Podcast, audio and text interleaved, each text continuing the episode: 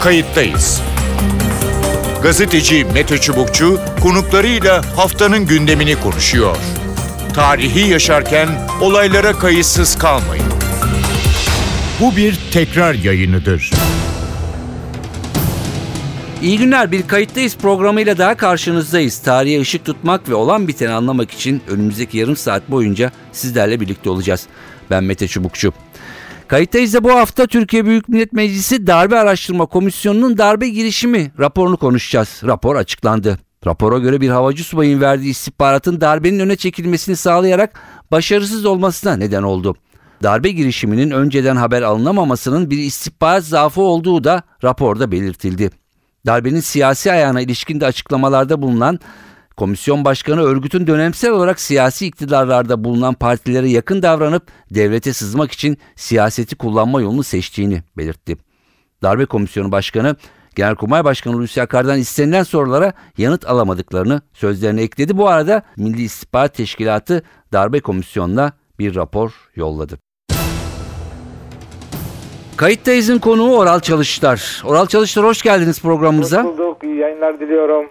Sağ olun. Türkiye Büyük Millet Meclisi darbe Darbe Girişimleri Araştırma Komisyonu e, raporunu e, bugün yayınladı. E, raporun içinde ayrıca Milli İstihbarat Teşkilatı MIT'in Darbe Komisyonu'na gönderdiği e, raporda e, söz konusu.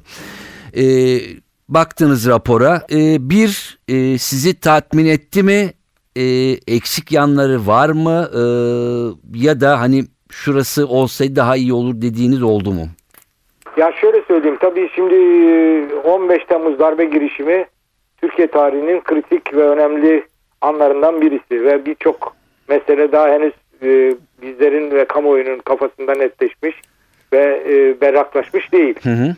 O yüzden bu raporun bu berraklaştırmaya hizmet etmesini diliyor insan ama yeteri kadar aydınlatıcı mı derseniz Hı hı. e, yeteri kadar aydınlatıcı olmadığı yani gereken yani mesela Genelkurmay Başkanı da konuşulamadı. Evet. Hı hı. Ya şimdi belli ki kilit isim Genelkurmay Başkanı. Çünkü Evet. darbeden haber alıyor, darbeciler onu kaçırıyorlar, darbeciler onu teslim almak istiyorlar, imza attırmak istiyorlar. Bütün bu süreçleri yaşayan Hulusi Akar'ın e, ifadesinin olmaması, açıklamalarının olmaması çok ciddi eksiklik. Çünkü No- nor- normalde aslında Genelkurmay Başkanı'nın e, gitmesi ve açıklığıyla anlatması gerekmiyor mu? E, sonuçta hani e, belki MİT müsteşarı gitmedi ama MİT'ten de bir e, gerçi daha önce bildiğimiz konuların dışında çok bir ayrıntı yok ama bir rapor geldi oradan ama Genelkurmay'dan herhangi bir şey gelmedi. Yani bence bu büyük bir eksiklik ve bir de gereksiz bir şey yani niye neyi niye gelmedi? Neden ifade vermediler? Neden açıklama yapmadılar?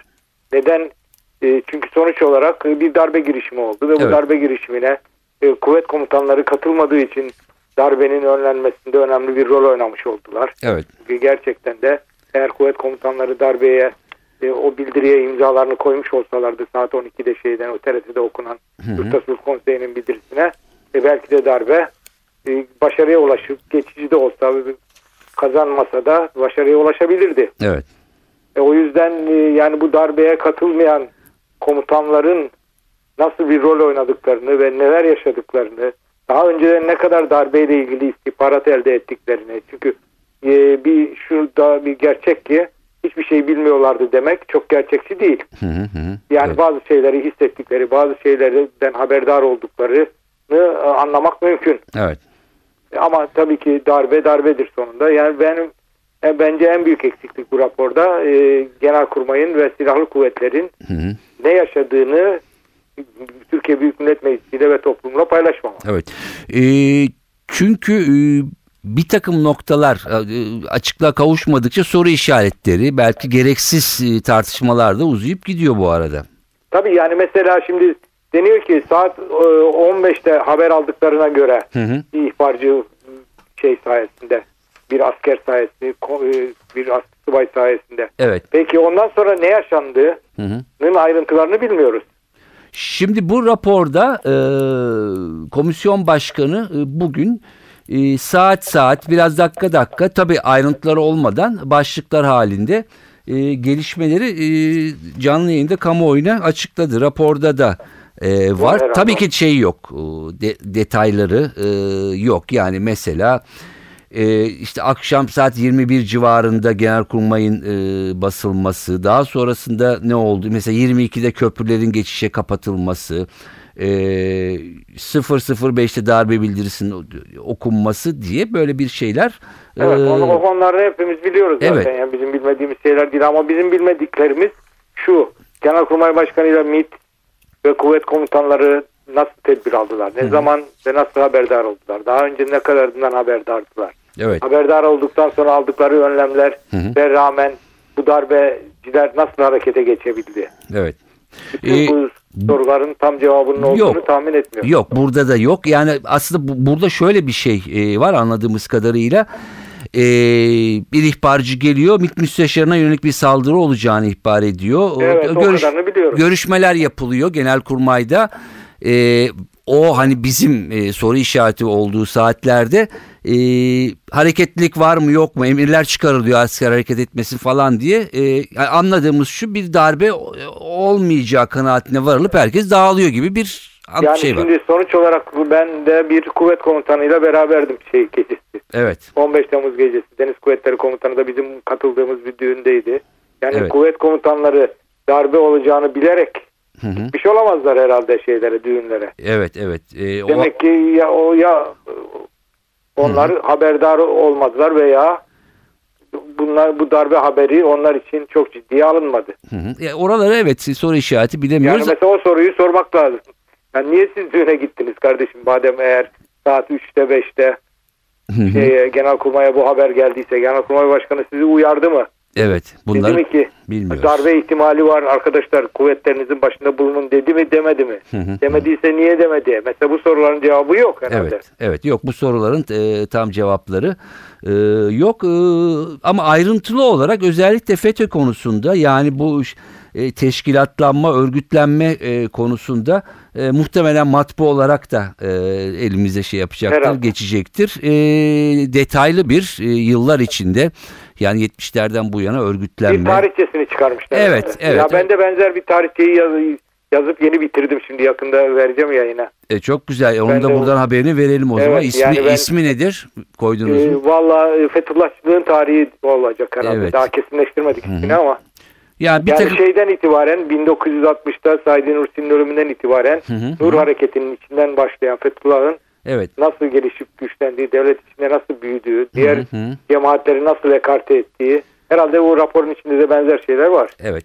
Ee, var haritalar var. Türkiye'de nasıl örgütlendikleri, e, kime nasıl hitap edildi, kim neden sorumlu olduğu, yurt dışı örgütlenmeleri gibi detaylı bir e, çalışma e, söz konusu.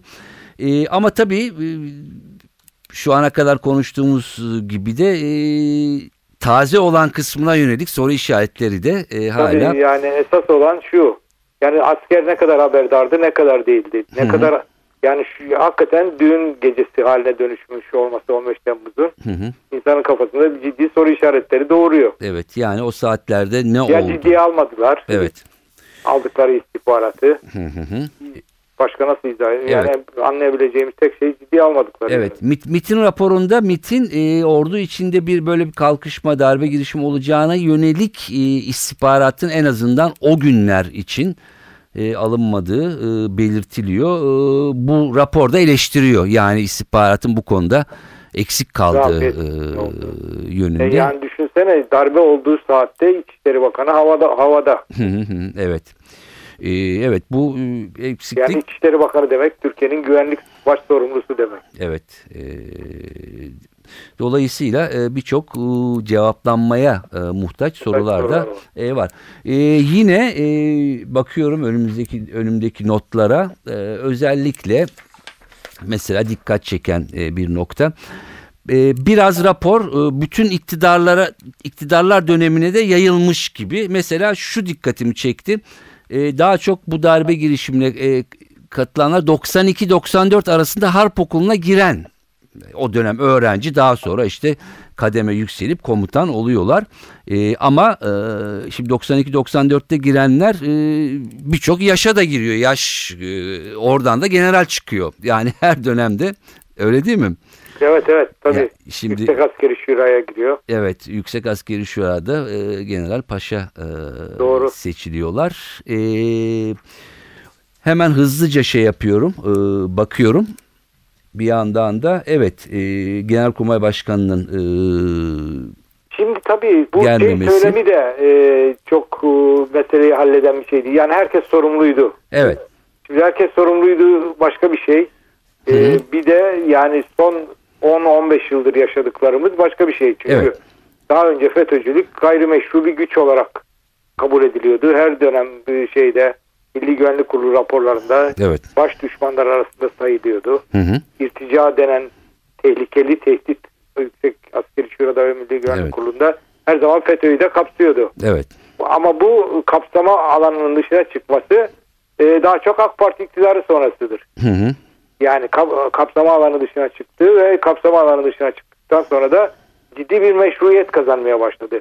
Meşruiyet kazanmasıyla birlikte herhalde büyümesi, gelişmesi, Hı hı. devlet daireleri içindeki hegemonyasının artması buna paralel olarak çok hızlı oldu. Yani 2003-2015 gibi diyebilir miyiz bunu? 2002-2015 Evet gibi. yani şu şimdi e, bir de esas bence büyük sıçramayı muhtemelen Ergenekon davası sırasında yaptılar. Evet. Balyoz'da belki de. Evet. Evet. yani Ergenekon balyoz yani o askerlerle ilgili davalarda yaptılar. Çünkü orada hem askeri inisiyatifi hem yargısal inisiyatifi hem emniyet inisiyatifini adım adım ele geçirdikleri görülüyordu. Evet. Ve Ee, bu ele geçirdikleri inisiyatifle de neredeyse bütün devlet dairelerini kendi istediklerine göre şekillendirmişler onu anlıyoruz. Evet yani raporda e, 2010 özellikle bu VSYK e, konusunda Tabii, var. O oraya değiniyor. çoğunluğu elde Evet. ettikten sonra e, inisiyatiflerinin çok arttığı kesin. Evet e, ama e, Ergenekon Balyoz söylediğiniz gibi orada gerçekten e, Orası dönüm noktası çok önemli bir dönüm noktası ve 2000 sonrasında e, gerçekten çok e, güçlü yani. Yani bir şekilde. çok sürü hikaye biliyoruz işte basına da yansıyan. Evet. Yani nasıl generalleri tasfiye ederek, Hı hı albayları tasfiye ederek onların yerine kendileri adamları nasıl yerleştirdiklerine ilgili Evet. çok dramatik hikayeler var. Hikayeler. Hepsi basına yansıdı çok yıllar önceden beri. Evet. Ee, önümüzdeki günlerde umuyoruz ki muhtemelen e, daha çok bilgi e, gün ışığına çıkacak ve 15 Temmuz öncesinde ve sonrasında yaşananlar kamuoyu tarafından daha iyi öğrenilecek gibi görünüyor. Sizin kitabınızı da merakla bekliyoruz o açılışlar. Çok teşekkür ediyorum yayınımıza İyi katıldığınız için. yayınlar. Tabii bir de bu çatı davası falan da çok aydınlatma imkanı bakımından geliştirici olacak yani. Onda davalardaki ortaya bir, bir sürü yeni gerçeğin Evet. ortaya çıkacağını tahmin ediyorum. İf- ifadelerden söz, söz evet, ediyorsunuz. hem ifadelerden hem sorgulardan. Evet. Ee, evet o da e, önümüzü aydınlatacak gibi e, görünüyor. Teşekkür ediyorum programımıza katıldığınız için. Sağ olun. Mersi. Kayıttayız'ın konu İsmet Berkan. İsmet Berkan hoş geldiniz programımıza. Merhaba, hoş bulduk. Bugün e, malum e, Meclis Darbe Araştırma Komisyonu raporunu e, yayınladı. Bu arada Milli İstihbarat Teşkilatı'nın onlara yolladığı raporu da e, açıkladı. E, ne dersiniz? E, ilk bakışta tatmin etti mi sizi e, eksik yanları? Bu yeni bir şey ya da bunları biliyorduk mu? E, Yani e, çok sayıda eksik yanı var bir kere meclisin raporunun. E, birinci eksik bence işte kritik olan 15 Temmuz gecesi e, 15 Temmuz gündüzünden gecesine sarkan zamanda yani darbenin ilk başlangıç anlarına ilişkin Hı. e, zaman akışında bazı boşlukların, bazı bilgilerin meclis tarafından bilinmiyor olması en önemli eksiği bu. E, tabii bu eksikte de MİT Müsteşarı'nın ve e, Genelkurmay Başkanı'nın meclis komisyonuna bilgi vermemesinin çok önemli bir rolü olduğunu düşünüyorum.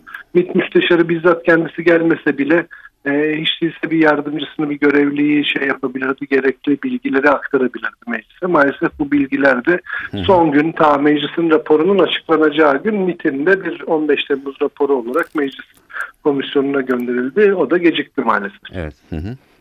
E, o rapordaki ayrıntılar e, hafta içinde de aslında e, medyaya yansımıştı. Yani Evet, benim evet. görebildiğim kadarıyla bilmiyorum yani o şeyler e, bir ihbar bir havacı subay tarafından. Onları, onları onları ta başından beri biliyorduk. Nihayet geçen hafta o işte kara havacılıkta bir helikopter pilotu olan Evet. bir binbaşının hı. e, savcılıkta verdiği ifadenin tam metni de ortaya çıktı filan. E, daha sonra kara, kara havacılık okuluyla ilgili iddianamenin kendisi ortaya çıktı. hı. E, çatı iddianamesi dediğimiz işte Genelkurmay karargahı ve Akıncı üstünde olup bitenlerle ilgili iddianameler de ortaya çıktı filan. Aslında bugün e, düne göre çok daha fazla şey biliyoruz 15 Temmuz günü e, neler olduğuna ve kimin hangi rolü üstlendiğine ilişkin çok daha kapsamlı bilgilere sahibiz. Zannediyorum ben bunu tahmin olarak söylüyorum. Ee, Ankara'da savcılıklar henüz açacağı davaları tamamlamadı. Bir son bir benim beklediğim büyük bir dava daha var. O büyük davada şununla ilgili olacaktı. Yani şimdi çatı davası deniyor Genelkurmay karargahında yaşananlarla ilgili o şeye. Ben çatının da üstünde bir çatı e, davası olacağını düşünüyorum. O, o da şu. Hı hı. E, ilk talimat e, işte 15 Temmuz günü böyle bir darbe yapın talimatı hangi tarihte kim tarafından verildi ve hangi kanalla gereken kişilere işte bu darbeyi uygulamakla görevli kişilere ulaştırıldı. Ee, bunun bazı detaylarını biliyoruz işte ne bileyim Kara Havacılık Okulu'na talimatın 12 Temmuz günü verildiğini biliyoruz o Evet. ilgili kişiye. Ee, Akıncı üstündeki talimatın 14 Temmuz 13 Temmuz günü verildiğini biliyoruz filan. Fakat bir planlama aşaması var. Bir o, o talimat nasıl geldi? Evet. İkincisi de 15 Temmuz gecesi 15 Temmuz'u 16 Temmuz'a bağlayan gece sabaha karşı 3'te yapılması planlanan dava e, darbe kimin talimatıyla daha erken bir saate çekildi yani saat 9'a e, çekildi ve 9'da uygulanmaya başlandı. Oradaki o o talimatı kim verdi onu da bilmiyoruz. Bunları içeren bir e, bir başka davanın daha olacağını ve bunun bir ölçüde davanın şey, darbenin daha doğrusu e, muhtemel siyasi ayağına yani darbe başarılsaydı hangisi kimler siyasi görevlere getirilecekti gibi konuları da kapsayabileceğini düşünüyorum. Hı hı, Evet. Ee, tabii ki kamuoyunda çok e, tartışılan e, bir siyasi ayak burada görülmüyor. Yani rapora ben baktım işte e, Evet. 70'lerden bu yana iktidarlara yakın olduğu her iktidarı tırnak içinde e, kullandığı e, bir şekilde Evet. ona yanaştığı ama en e, büyük şeyin 2000 sonrası hareketlenmenin e, olduğu e, yönünde ama Vurgusu e, yapılıyor. evet Ve vurgusu yapılıyor ama bir siyasi ayak hani bir sürü ayak var askeri ayak var işte Evet. ne bileyim. Ama işte o konuda meclisin de bilgisi Hı hı. bence yetersiz. Daha doğrusu meclis bu bilgileri edinmekle mücehhez bir yer değil. Değil, meclis evet. araştırması değil de meclis soruşturması olsaydı yani sorgulama yetkisi bir nevi adli soruşturma gibi yürütebiliyor olsaydı meclis belki daha fazla bilgiye erişirdi. Ama araştırma olunca işte bir gönüllülük esasına dayanıyor. İşte insanlar gidecek bilgi verecek. Genellikle baktığınızda araştırma komisyonu raporlarına baktığınızda hep böyle daha ansiklopedik bilgilerden oluşan, daha genel geçer Evet. öneriler getiren raporlar olduğunu görürsünüz. Ama bu tabii darbe gibi bir konuda meclis bir varlığına yönelik bir saldırı söz konusu olduğunda bu raporun çok daha iyi olmasını beklerdim ve bunun için de meclis daha zorlayıcı olabilmeliydi. Ee, daha çok insanı e, ifade vermeye davet edebilmeliydi. Bir takım darbeci subaylarla belki gidip cezaevlerinde görüşmeler yapabilmeliydi. Maalesef bir fırsatı harcadı meclis. Hı hı. Bu tür olanaklar vardı değil mi yani onlarla da gidip e, görüşmek gibi. e, İstese yapabilirdi meclis ama dediğim gibi es- esas problem e, bunun bir soruşturma komisyonu değil de araştırma komisyonu Komisyon olması. olmasından kaynaklandı. Halbuki meclis kendi hukukuna daha fazla sahip çıkabilirdi. Burada iktidar partisi birazcık daha mütereddit davrandı. Savcıların önünü kesmemek istedi filan. Hep burada da bir tartışma vardır işte Hı hı. Anayasaya aykırı mıdır değil midir? Evet. E, adliyenin soruşturmakta olduğu bir konuya meclis de el atıp soruşturmaya başlarsa anayasa ihlal edilmiş olur mu olmaz mı konusu. E, burada zannediyorum o ihlal tartışmalarına da hiç girmeden direkt sadece savcılar eliyle yürütülsün istendi. Ve meclis bir anlamda ikinci planda kaldı. Evet.